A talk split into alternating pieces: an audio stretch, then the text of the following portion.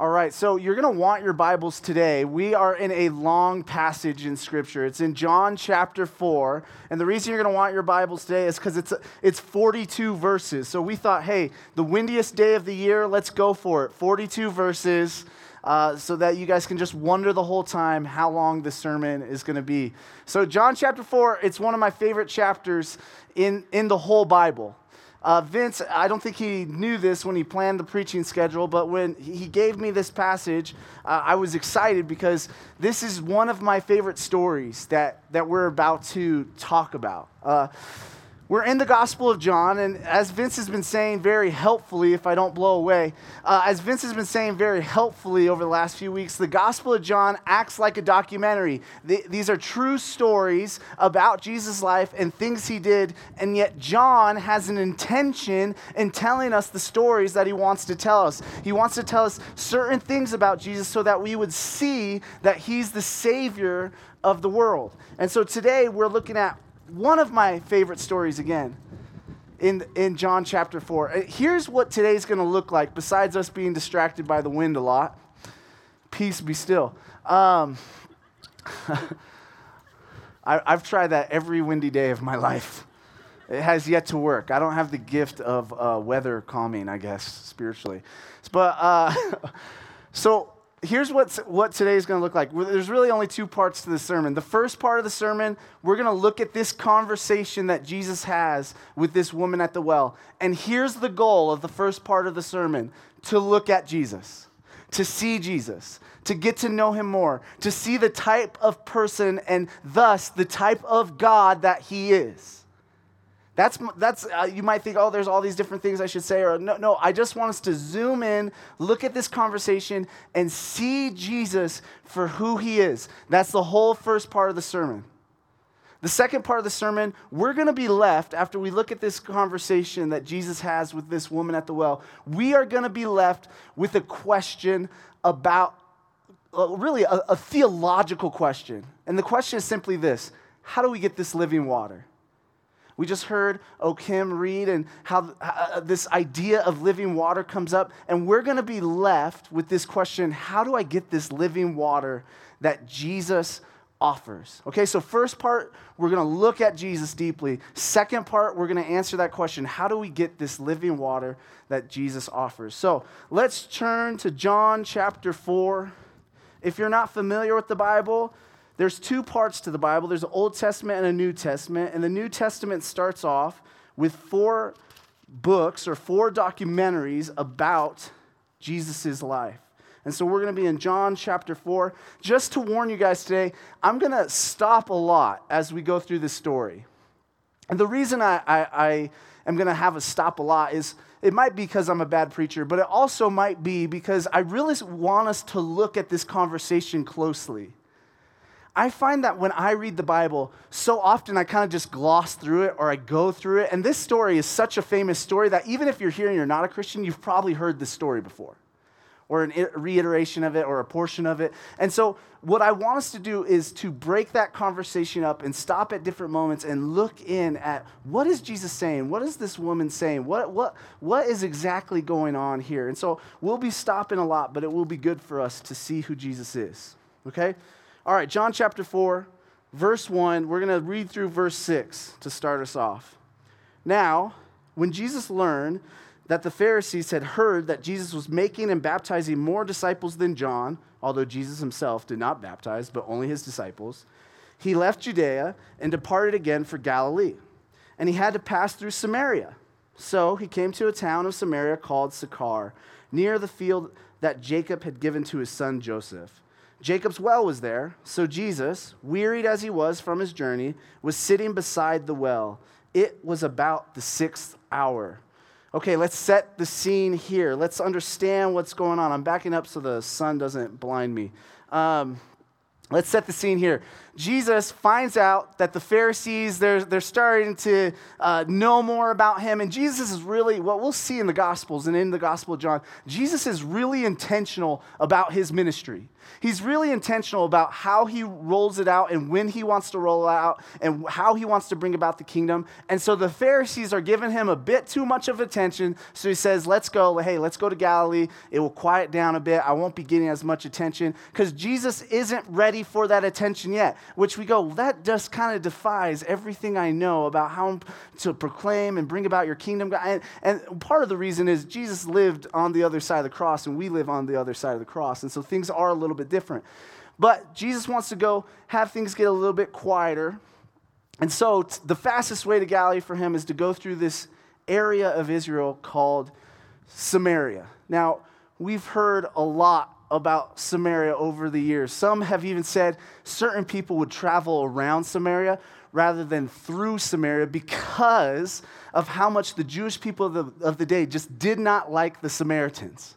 So, so here, what is Samaria? Samaria was this region in Israel where these people lived that were referred to as the Samaritans. And the Samaritans were simply this they were half Jewish and half not Jewish. So half their lineage came from Jewish ancestry. Things are going to be flying today. And half their ancestry came from they didn't know, or different, they did know, but just different non Jewish entities.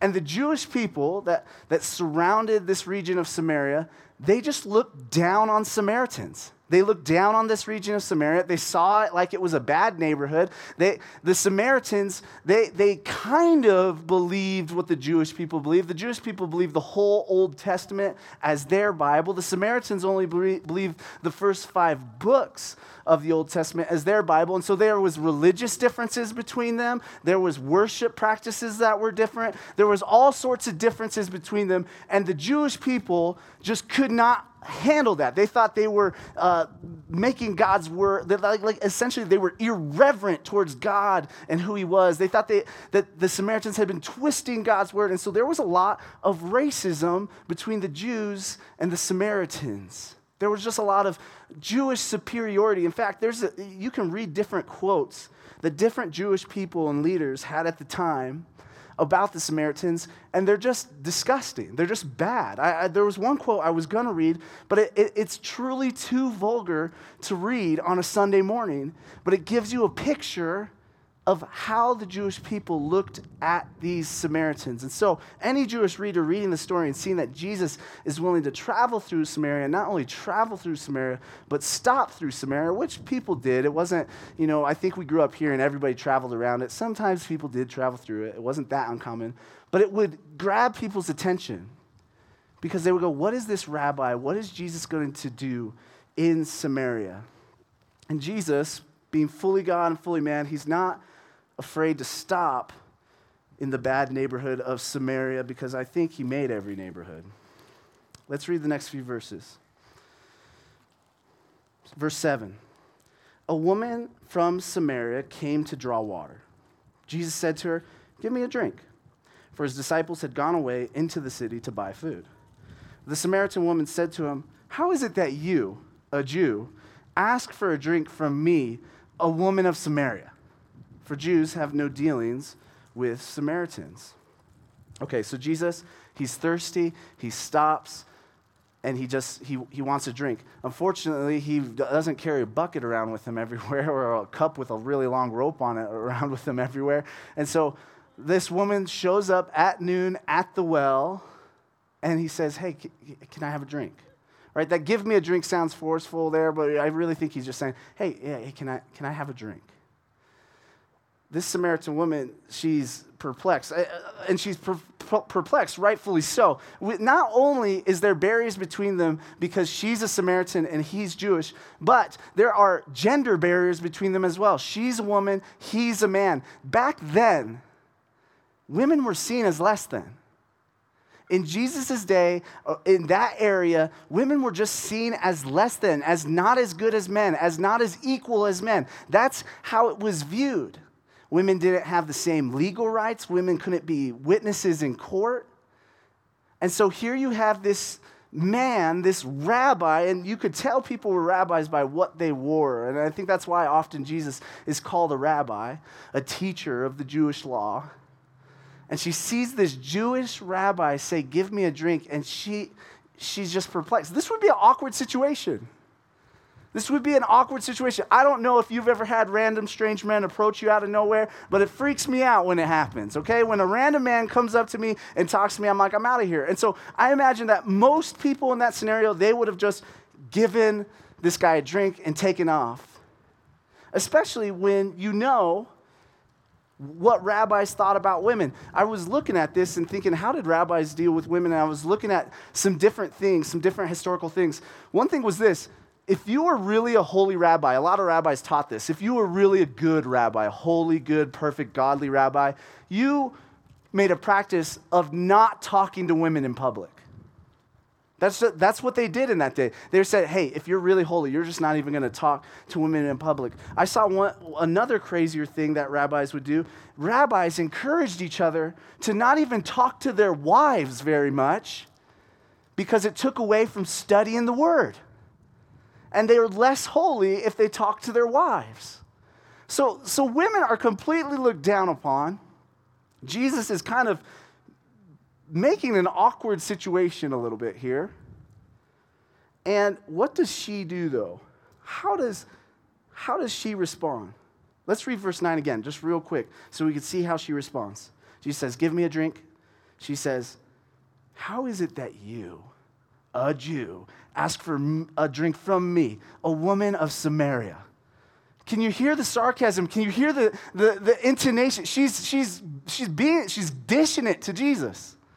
She's going, How is it that you, all superior rabbi Jewish guy, would ask for a drink from me? You know, nasty Samaritan people like you guys all say.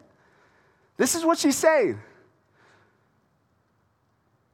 The Samaritan, she's bold, she's direct, she's feisty. I, I really like her, right? I need her around when a strange man approaches me.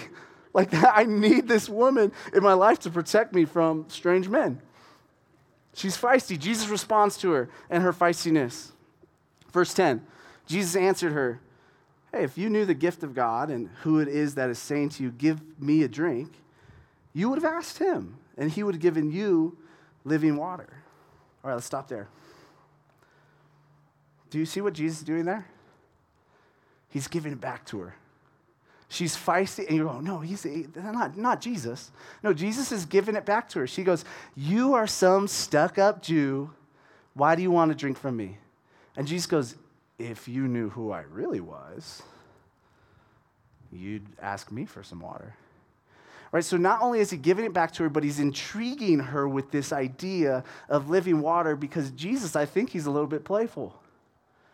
Jesus wants her to enter into this conversation with him about living water. And so she calls him a stuck up Jew, and he doesn't take offense. He goes, Well, hey, if you really knew who I was, you'd be asking a different question. I love, I love Jesus in the Bible versus the Jesus I grew up with. I grew up with a Jesus, I watched a lot of TBN. Do you guys know TBN, Trinity Broadcast Network? I grew up, that's how you know I grew up really in the church. I had to watch that channel all the time. It's the Jesus channel, and you, you watch all kinds of things on the Jesus channel, but there's all these depictions of Jesus in different movies and cartoons and stuff. And, and and the, the Jesus channel Jesus is different than this Jesus. The Jesus channel Jesus, he's almost always Caucasian, which threw me off always. But then the Jesus channel Jesus, he's always kind of just like an angel. He's always like looking through people. Like he's never like a real human. Like he's like, if you knew who you were talking to, you would have like it's just creepy. He's just creepy every time. Like, I get why people are weirded out by Jesus because the way we depict him in art is this kind of creepy, weird Jesus. But when you read and see how he really responds and how he really interacts with people, he's not creepy. He's kind of funny. He's playful. He's kind of wise in how he talks with people. I love the Jesus of the Bible more than the Jesuses I grew up with on different movies.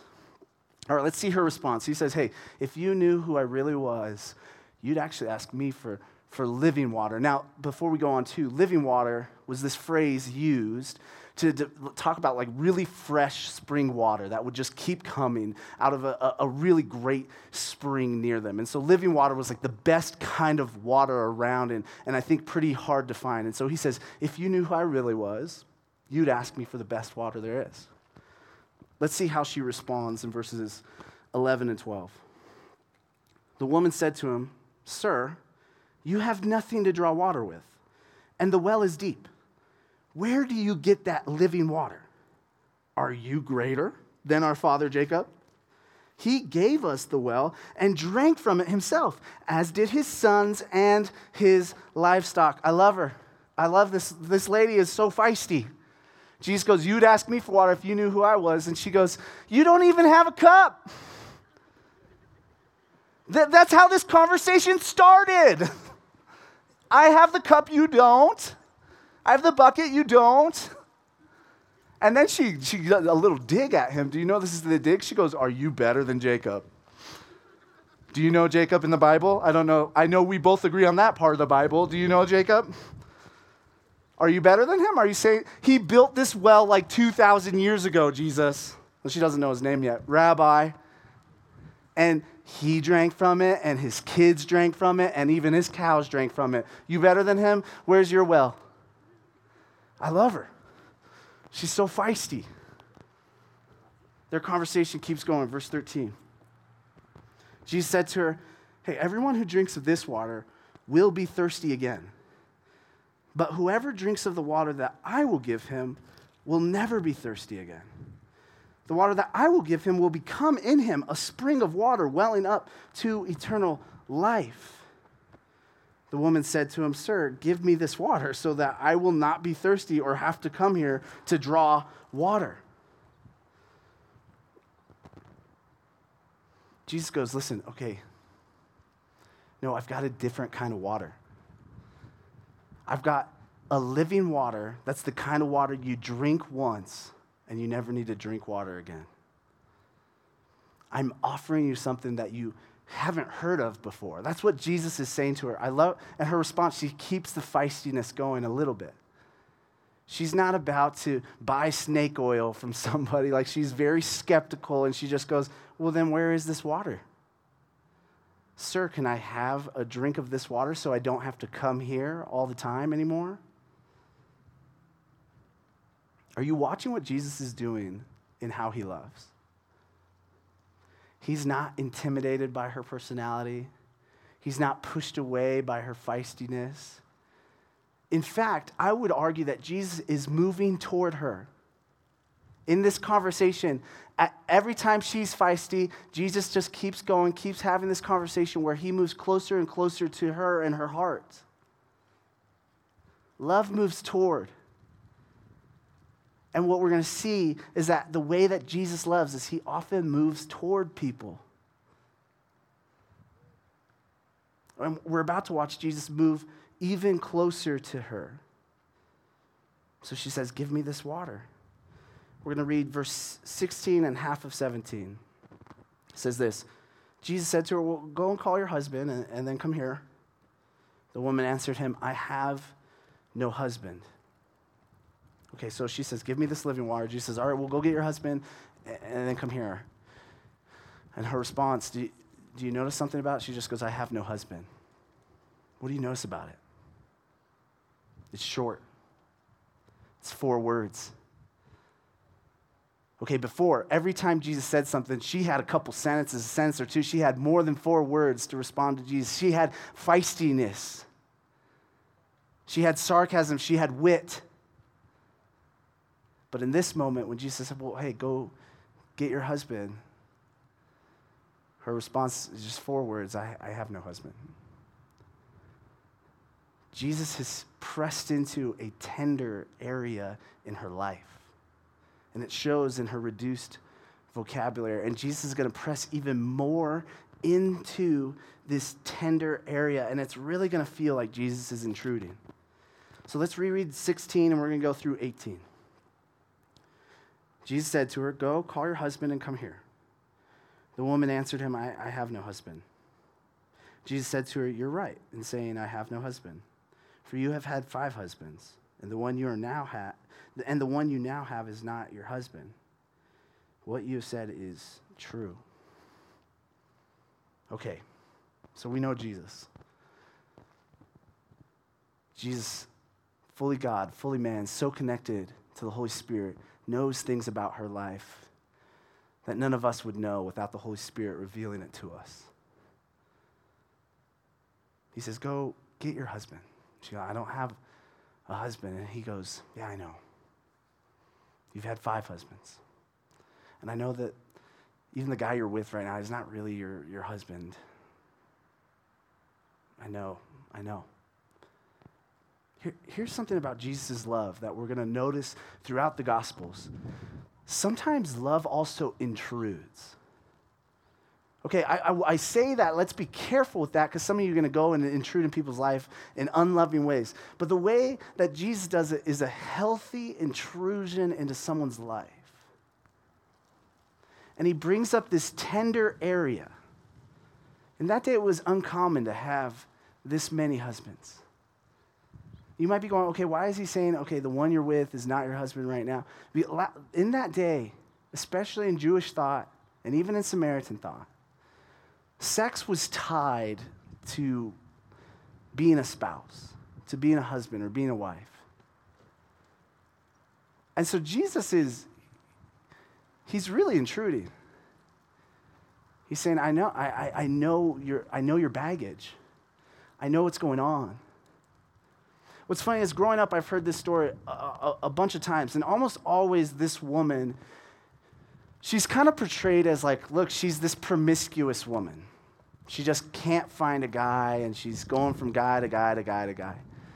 And that could be true about her.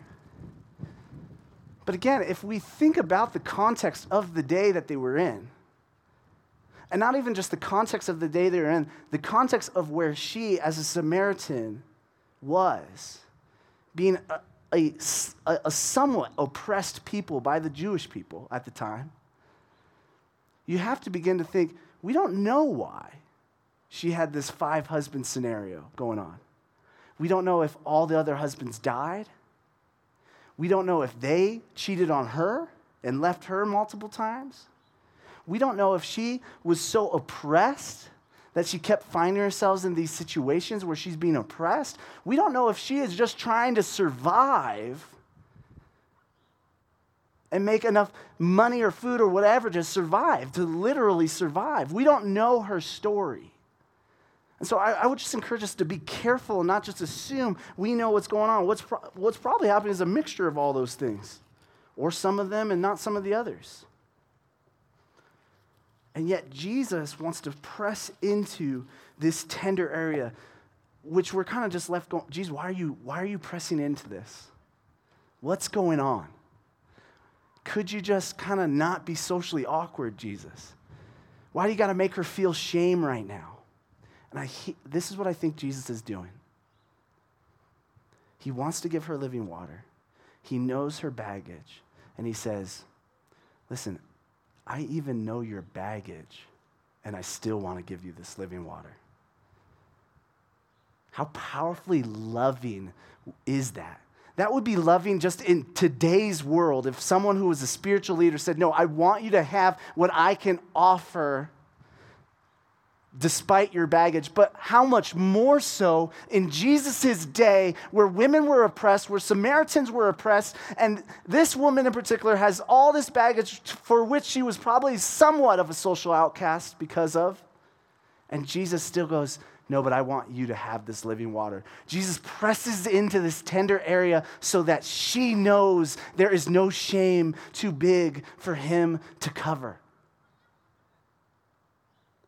Let's see how she responds. Verse 19 and 20. She said, the woman said to him, Sir, I, I perceive that you are a prophet. Our fathers worshipped on this mountain, but you say that in Jerusalem is the place where people ought to worship. Okay, so she goes, I, I, think you're a prophet. Now, for Samaritans to believe in a prophet was a big deal. They believed Moses was the prophet, and that was it. And they knew that some prophet was going to come again one day, but they, they, it was a big deal for her to say, Okay, I think you're a prophet. You know all my baggage, you know all my stuff. I think you're the real deal. And right away, she goes in verse 20, she just has this question. It's a religious question. She goes, Hey, us Samaritans, we say worship over here. You, Jewish people, you say worship over there in Jerusalem. What is it? A lot of people to read this verse and they go, she's deflecting. Jesus pressed it into the, pressed into this tender area in her life, and she's like, well, never mind. Let's talk about this. Now, that could be what's happening. Or could it be that she's so convinced that she matters less than the biggest re- religious question of the day for her people and the Jewish people and the divide between them? I don't know. She could be deflecting. She's pretty feisty. I wouldn't be surprised if she was deflecting. But I also wouldn't be surprised if she's feisty enough to ignore her own baggage and see herself as less than because of it and just go, well, what's really important is to answer this religious question. Now, Jesus has been trying to talk to her about living water. Let's watch how res- Jesus responds to her religious question that has nothing to do with living water. Verse 21. Jesus said to her, Woman, and I'm going to re say that as madam. I read a translator today said, you know, madam is probably a better translation of that word. Jesus said to her, Madam, believe me, the hour is coming when neither on this mountain nor in Jerusalem will you worship the Father. You worship what you do not know. We worship what we do know, for salvation is from the Jews. But the hour is coming, it is now here, when the true worshipers will worship the, spirit, the Father in spirit and truth. For the Father is seeking such people to worship him. God is spirit, and those who worship him must worship in spirit and truth. Did you notice what Jesus did there? He's been wanting to talk to her about living water. She has a religious question, and he answers her religious question. I don't think you get the weight of that. This rabbi who's try, who is trying to have a conversation with her, this rabbi who's revered in all other places throughout Israel, this ra- rabbis who normally have control of any conversation that they're in, says, I'm going to let you have control. You want to talk about this? This question's important to you? Let's talk about it. And he goes, Listen, th- listen, it's not going to matter. The stuff that's happening, the stuff that's going on, the way that God's bringing about his kingdom, it's not going to matter where you worship. It's just going to matter that you worship in spirit and in truth. I love Jesus. I love how he is loving this woman. He's willing to just let her have command of the conversation, and he doesn't even get to talk about what he wants to talk about. Okay, verses 25 through 30, it kind of plays out like a scene in a movie, I feel like. So Jesus answers her question. She responds The woman said to him, I know that the Messiah is coming, he who's called the Christ. When he comes, he will tell us all things. Jesus said to her, I who speak to you am he. I'm him. Just then the disciples came back. They marveled that he was talking with a woman. But no one said, What do you seek? or Why are you talking with her? So the woman left her water jar and went away into the town and said to the people, Come see a man who told me all that I ever did. Can this be the Christ? So they went out of the town and were coming to him. Okay, so Jesus has this interesting conversation with her. She has a religious question. He answers it in a way that is appealing to her. And she goes, Listen, I know that there's a Messiah coming. I know there's this guy that Moses talked about who's going to come and change our hearts and make our hearts uh, uh, like flesh instead of like stone. I know that guy's coming. And Jesus goes, I'm him. And then classic knucklehead disciples, they're just like, you know, they're just like, hey, whoa, what's going on? You know, and do you, I don't know if you're ever in a conversation where you're like in a serious conversation with someone and then someone just pops up and they're just like standing there like, like, if that's you, can you stop doing that? Like, just feel the room a little bit. Just like go to the bathroom or something. I don't know. But the disciples do this. She's kind of like, this is too, I don't know why she leaves, but she's like, this is too awkward. She takes her water jar. She goes into Sychar uh, in Samaria and she goes, guys, there is a guy out here at the well who's telling me everything I ever did. I imagine she might be talking to some of those five husbands And she's going, No, Earl, he's telling me everything. Earl's going, We got to go talk to this guy, then. We got to go figure this out.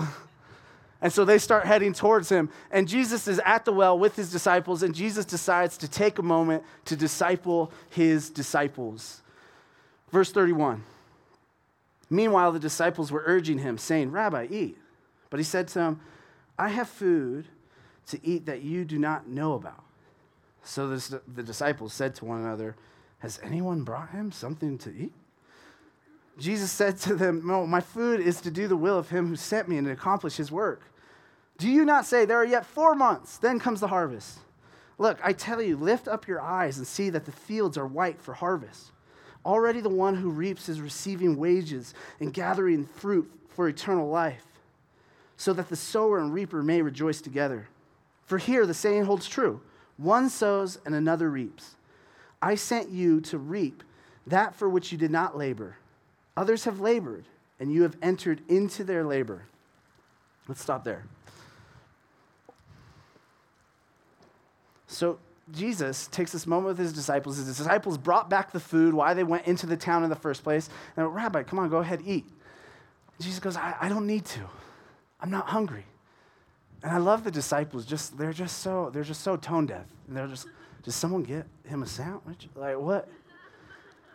Who I said I'd get him it. Like they're just like, what's going? And Jesus like, no, you guys don't get it. Do you want to know what makes me satisfied? That's what Jesus said. Do you want to know what makes me satisfied? Do you want, do you want to know what makes me not even hungry or remember my physical hunger, hunger anymore?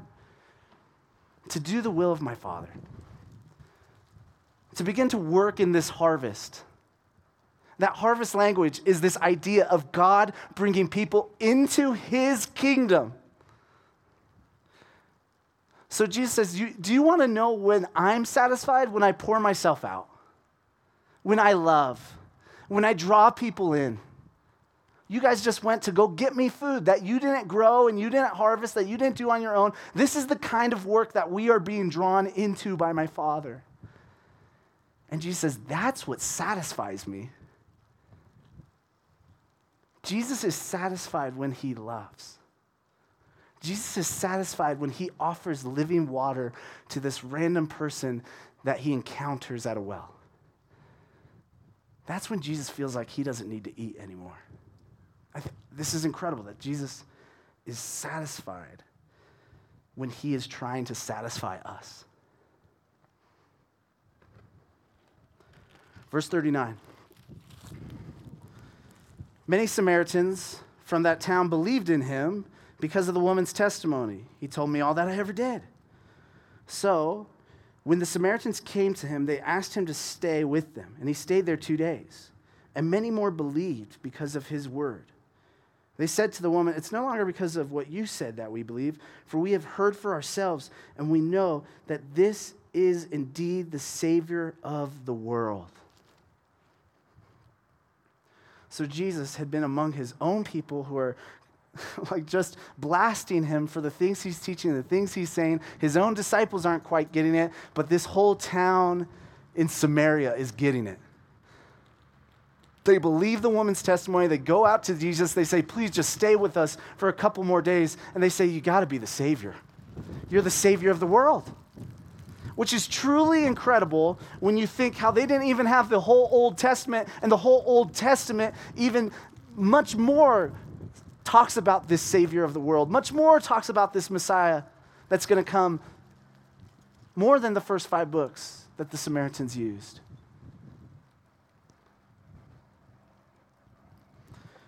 When we look at this story, every time I just, I just love seeing Jesus. I love seeing how he loves. Have you noticed that Jesus, when he loves people, when he interacts with people, when he engages with people, there's not a one size fits all for how Jesus interacts with people? Right? I grew up in evangelicalism. Every church, every organization, they have their one size fits all. They're like, share the gospel like this, love people like this. But Jesus, he loves her at the well totally different than how he loved Nicodemus a few weeks ago in the middle of the night. He interacts with them totally different. I'm just left every time I read a story about Jesus amazed at his wisdom, his love, his care. There is not a one size fits all to how Jesus loves. All right, that's first part of the sermon over. We got to look at Jesus for a little bit. Second part of the sermon. We're stuck asking the question that it doesn't seem like she ever followed up with, but she must have when they all came back. We're, we're asking Jesus, how do I get this living water that you talked about? Because he's like, this isn't just spring water I offer. He goes, I'm offering you a drink of water where you drink it once and you never are thirsty again. Jesus is essentially saying, listen, it's easy to be thirsty in life. I offer you something where you're never thirsty in life. It's easy to be dissatisfied in life. I offer you something where you are completely satisfied in life. And so we go, Jesus, I'll, give me some of that water. How do I get this water? The reason we're like that is because if we are honest with ourselves, if we look out at the people around us, we know that all of humanity is such a dissatisfied group of people, right? Like we are constantly chasing things to satisfy us whether it's a new experience or a new restaurant or a new food or a new relationship or a new house or a new car or new whatever the thing is, we are constantly chasing for things to satisfy us. Some of the most popular shows on TV are shows about people trying to satisfy themselves and never quite making it. Or even you watch the end and you're like, that wouldn't have satisfied.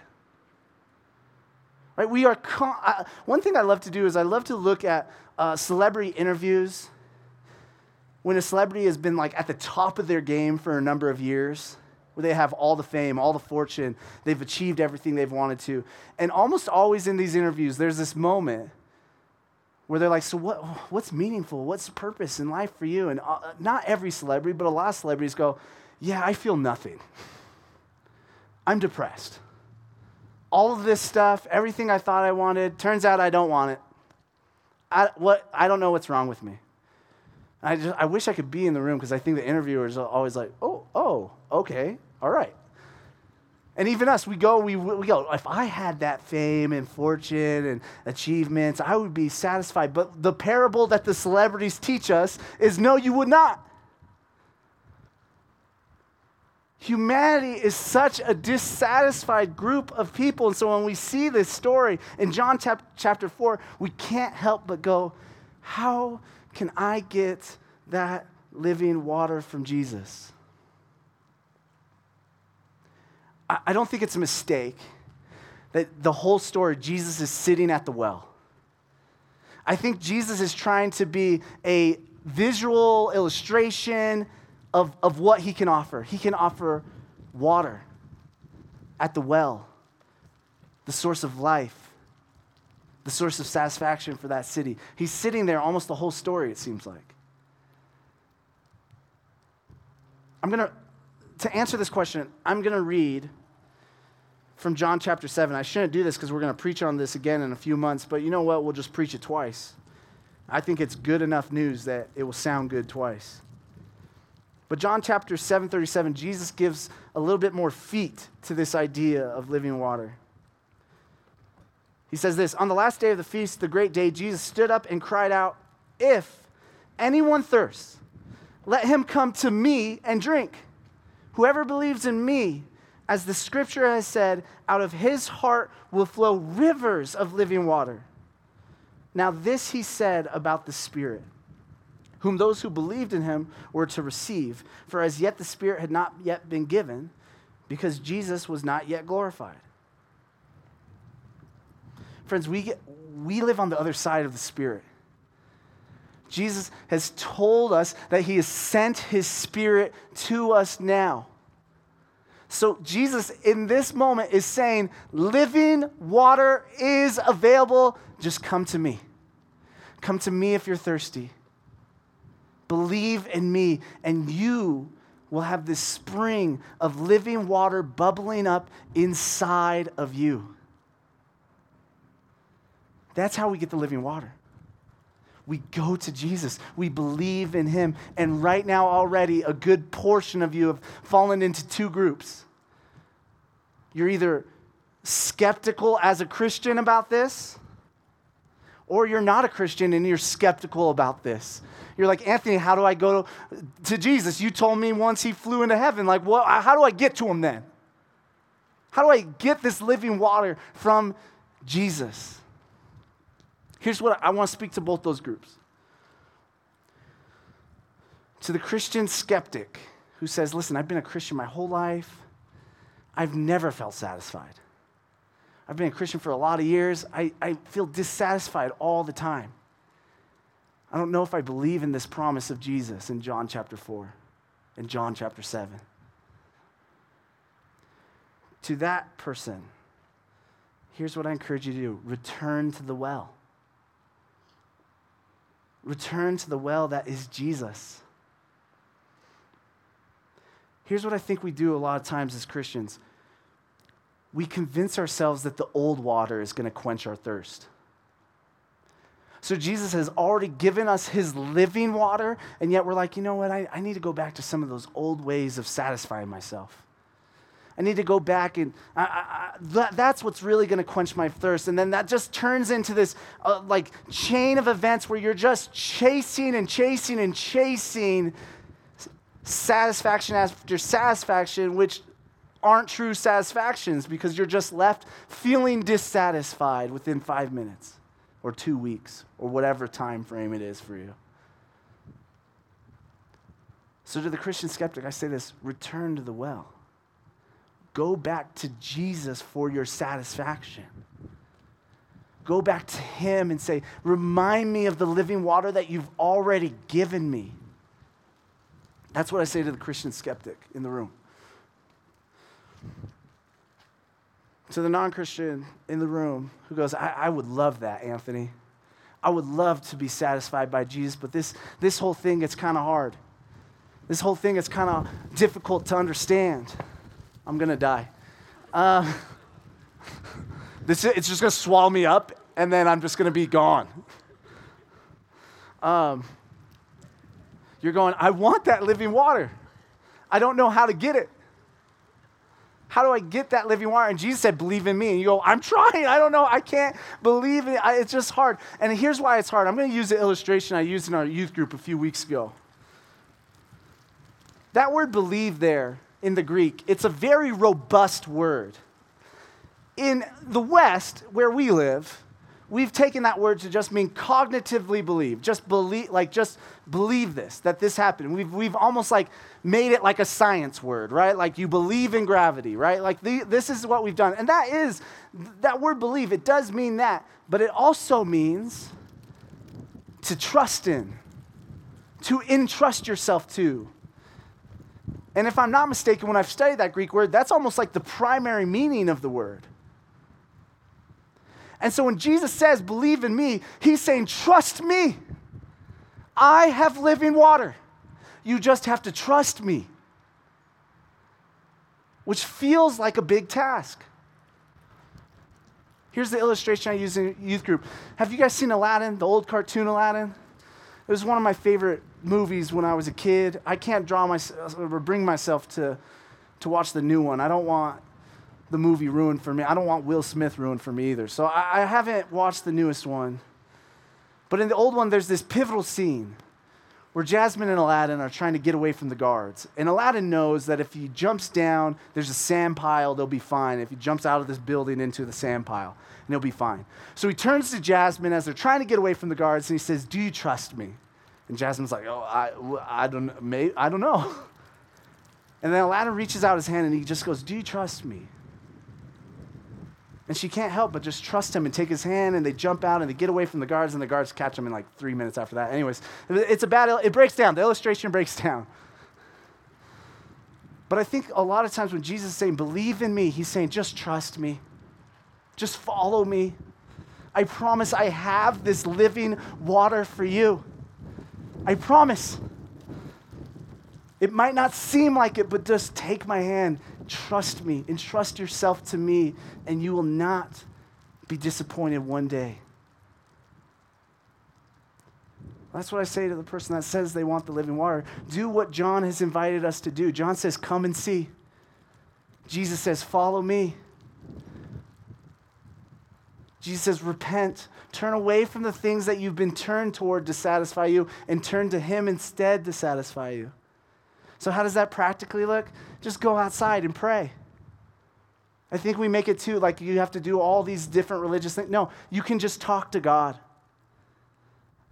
Try to have a conversation with God like the woman at the well had a conversation with Jesus.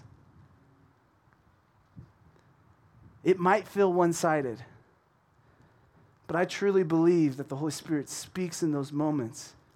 Not always audibly, very rarely audibly, and I'm a little bit suspicious when someone says that, but, but the Holy Spirit speaks to us in all sorts of different ways, which is a, sermon for another day. I've, I've told people a lot of times in my life, I, I feel very content.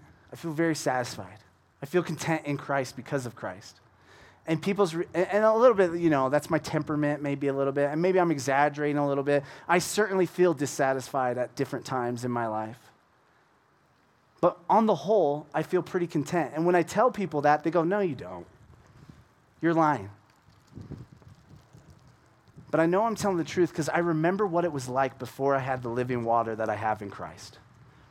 I remember what it was like waking up every day just looking for some sort of satisfaction that I couldn't find in any earthly thing or any earthly relationship. I could only find it in Christ. And one day, Jesus gave me that living water. And it's completely changed how I exist in this world. I am satisfied because Jesus has given me his living water. When you think about how Jesus secured this, it's just incredible. Jesus, the God of all creation, the God of everything, took on the form of human, took on flesh, where his human flesh was thirsty, and yet he was totally holy. Jesus, in that body, goes to the cross to die for our sins and on the cross, he thirsts. It's one of the things he says. He says, I thirst. So that you and I may never thirst again. Physically, emotionally, spiritually, mentally, Jesus wants to take those dissatisfactions, He wants to take that thirst he wants to take it away, and he was willing to thirst himself in order to secure that, secure that for us. And his resurrection is just a proof of that. He goes, I'm bigger than your thirst. I'm bigger than the brokenness of this world. I'm bigger than the sin that you so often choose and go to. But I want to give you this resurrected body that doesn't really need water the way you need water. What good news! Our gospel is not just a gospel that says, hey, believe all these things so you can get to heaven. And no, the gospel is such good news because it goes, I know you're dissatisfied, and I want to satisfy you completely once and for all. And one day he will fully when he returns. Church, I want that for us. I want us to know that only Jesus has living water that can satisfy. Let's pray. God, thank you so much that you offer living water.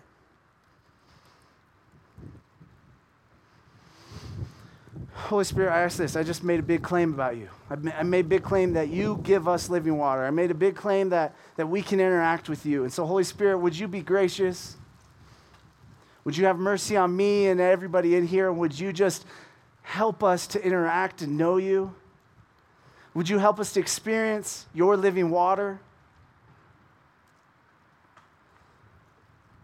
Holy Spirit, it, it just takes a move outside of anything we can do. We will turn away from the things, we will repent, we'll do what we can, but Holy Spirit, we need you to do something in us so we have your living water. God, give us that. We need it so desperately. Amen.